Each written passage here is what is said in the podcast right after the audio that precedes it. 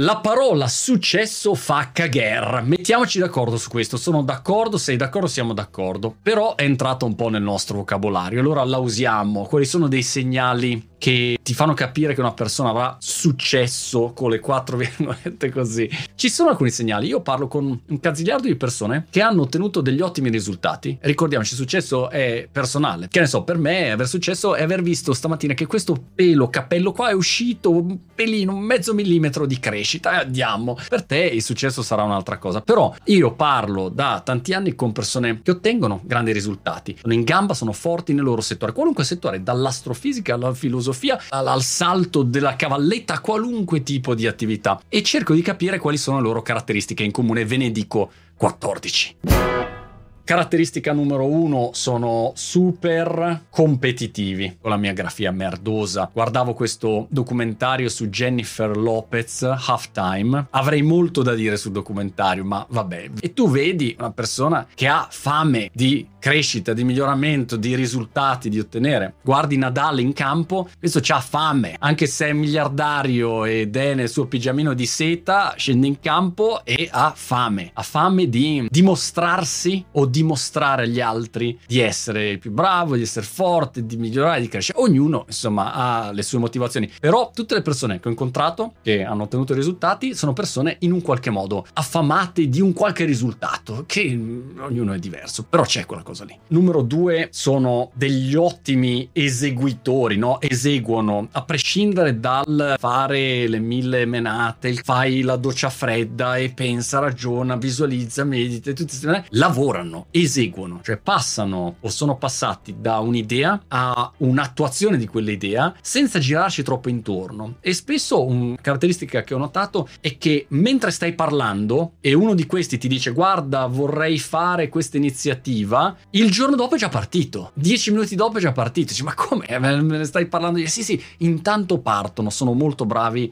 nell'azione. La terza è che credono in se stessi prima che ci credano gli altri. Ancora prima di essere diventati forti, di aver ottenuto dei risultati, ci credono già. No? È un po' come quando Cassius Clay diceva I'm the best, I'm the best, I'm the number one, eh, sono più forte. Lo diceva prima di diventare campione del mondo, lo dice dopo. E hanno questa convinzione. E a volte ti chiedi come fai ad avere questa convinzione? Non lo so, però ce l'hanno. Poi chiaramente hanno questa rete spesso di contatti o una rete di vicini, amici, familiari che li supporta, li aiuta, li sostiene, li indirizza nella direzione giusta, oppure hanno trovato magari un allenatore, un mentore, un qualcuno, però hanno intorno qualcuno. È difficile trovare una persona che ha ottenuto grandi risultati da sola, senza nessuno, senza niente. In generale ti rendi conto che tutti hanno avuto o la fortuna di nascere così, non so, penso ecco, Nadal con la famiglia intorno, o l'abilità di circondarsi di persone che li hanno aiutati a crescere. Non so, Mike Tyson, l'allenatore eh, che era Custamato, ecco, gente che ti ha aiutato a scoprire quel qualcosa che tu non eri in grado di vedere. Poi hanno questa cosa qua, ovviamente, no? Persistono, persistono, porca miseria. Federico Marchetti l'ho intervistato l'altro giorno, ha fatto Yux, l'ha venduta per Fantastrigliardo. Non è che c'è stato 5 minuti a farla, c'è stato degli anni, anni, anni, anni, anni dietro a quel progetto. Quando tu vedi Steph Curry o questi qua, cioè tutti i grandi risultati, prendi in qualunque settore, prendi un grande artista, prendi un grande scrittore di libri, un grande fabbro,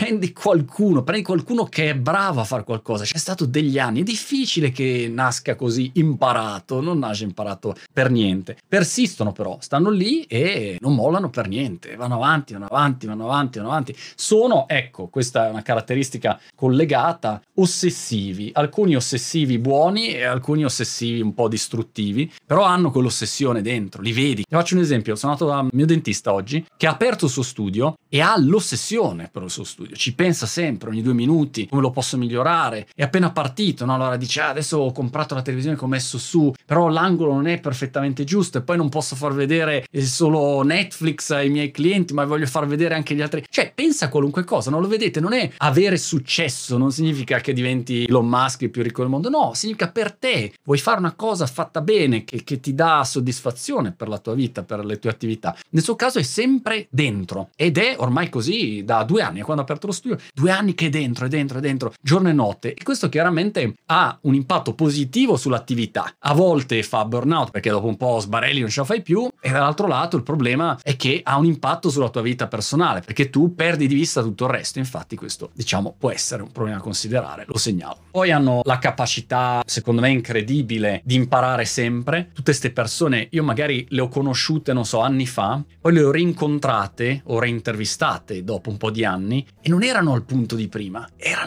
cresciute come loro comprensione, come avevano cambiato idea, magari su degli aspetti su cui erano assolutamente convinti in precedenza. Quella capacità di imparare umilmente, rimettersi in discussione, poi ovviamente alcuni sono più umili, altri meno umili a seconda dei casi, però è una caratteristica che ho notato spesso. Sono delle macchine d'apprendimento, quantomeno apprendono non intellettualmente, ma dalle lezioni passate imparano qualcosa, non continuano a fare la stessa cazzata in continuazione. Poi il lungo periodo, ecco questo è un altro aspetto, rinunciano a quello che è un vantaggio di breve periodo in nome di un risultato di lungo periodo. Riesco a superare il cosiddetto marshmallow effect. Ti do i due marshmallow, ecco, questa è gente che sta lì e aspetta, dice no, non li mangio subito, non mangio subito uno, ne voglio 150 tra dieci anni. Hanno quella capacità lì, rara, non è facile. Non hanno problemi con questa parola qua, no, porte in faccia, casini, gente che li tira giù, le critiche, sono toccati ovviamente dalle critiche, dai problemi e dalle porte in faccia, però sono sempre persone che poi riescono ad andare avanti, ecco. Vi ricordate il video di Ligabue dove camminava e ogni due minuti c'era qualcuno che gli dava addosso così e lui continuava ad andare dritto? Ecco, quella lì, una vita da mediano. Grande Liga. Poi questa roba del piano B mi piace ultimamente. Non hanno il piano B perché sono il piano B. Questa secondo me è notevole. Sono il piano B. Porca miseria. Al posto di pensare a tutto quello che potrebbe andare storto, allora che cosa posso fare? Torno indietro e vado a fare il cameriere. No, no, no. Bruciano la terra intorno e si basano sul fatto che se le cose vanno male, non hanno il piano B perché loro sono il piano B. Troveranno una soluzione. Saranno diventati in un qualche modo più bravi, più capaci, più competenti e si inventeranno una soluzione. Sono il loro piano B. Poi una fondamentale è questa qua, ovviamente, la responsabilità. Questa non è gente che cerca scuse, alibi. No, no, è gente che si assume la responsabilità. Se le cose vanno male è colpa mia, è la mia responsabilità far funzionare l'azienda, l'attività, l'iniziativa, nonostante tutto, nonostante tutti. E questa è una dote evidente, forse è la principale per me. Quando vedo qualcuno che non si assume la responsabilità, mm, non sono pronto a scommettere minimamente. Invece quando vedo gente che si assume la responsabilità, cioè no, guarda, ok, colpa mia, prossima volta faremo meglio. Questo è un grande segnale. E poi l'ultima, insomma ce ne sono diverse, è che si concentrano sul loro gioco. Questa è una cosa interessante. Non stanno attenti a tutto quello che fanno gli altri, quella che è la comparazione, paragonarsi agli altri. No, no, hanno il loro sistema in testa, il loro film, hanno questi parocchi e vanno dritti. Ovviamente a volte eh, pigliano delle facciate, però è interessante come stiano concentrati sempre esclusivamente su quello che è la loro attività, la loro visione e vanno dritti come dei tamburi non so se si dica così. Queste sono alcune caratteristiche, è difficile averle tutte, ovviamente nessuna delle persone che ho incontrato le ha tutte, ma spesso ne hanno diverse, magari ne hanno 4, 5, 7 e poi c'è quello più pigro, quello meno pigro, quello che si alza alle 4, quello che si alza alle 3 del pomeriggio ma è molto più eh, creativo e più estroverso, più interessante. Ci sono mille percorsi possibili, immaginabili per arrivare al risultato e al nostro personalissimo successo. E personalmente ho fatto il calcolo di quante di queste caratteristiche caratteristiche ho riscontrato su di me e mi fa molto piacere comunicare che ne ho effettivamente contate esattamente... Um...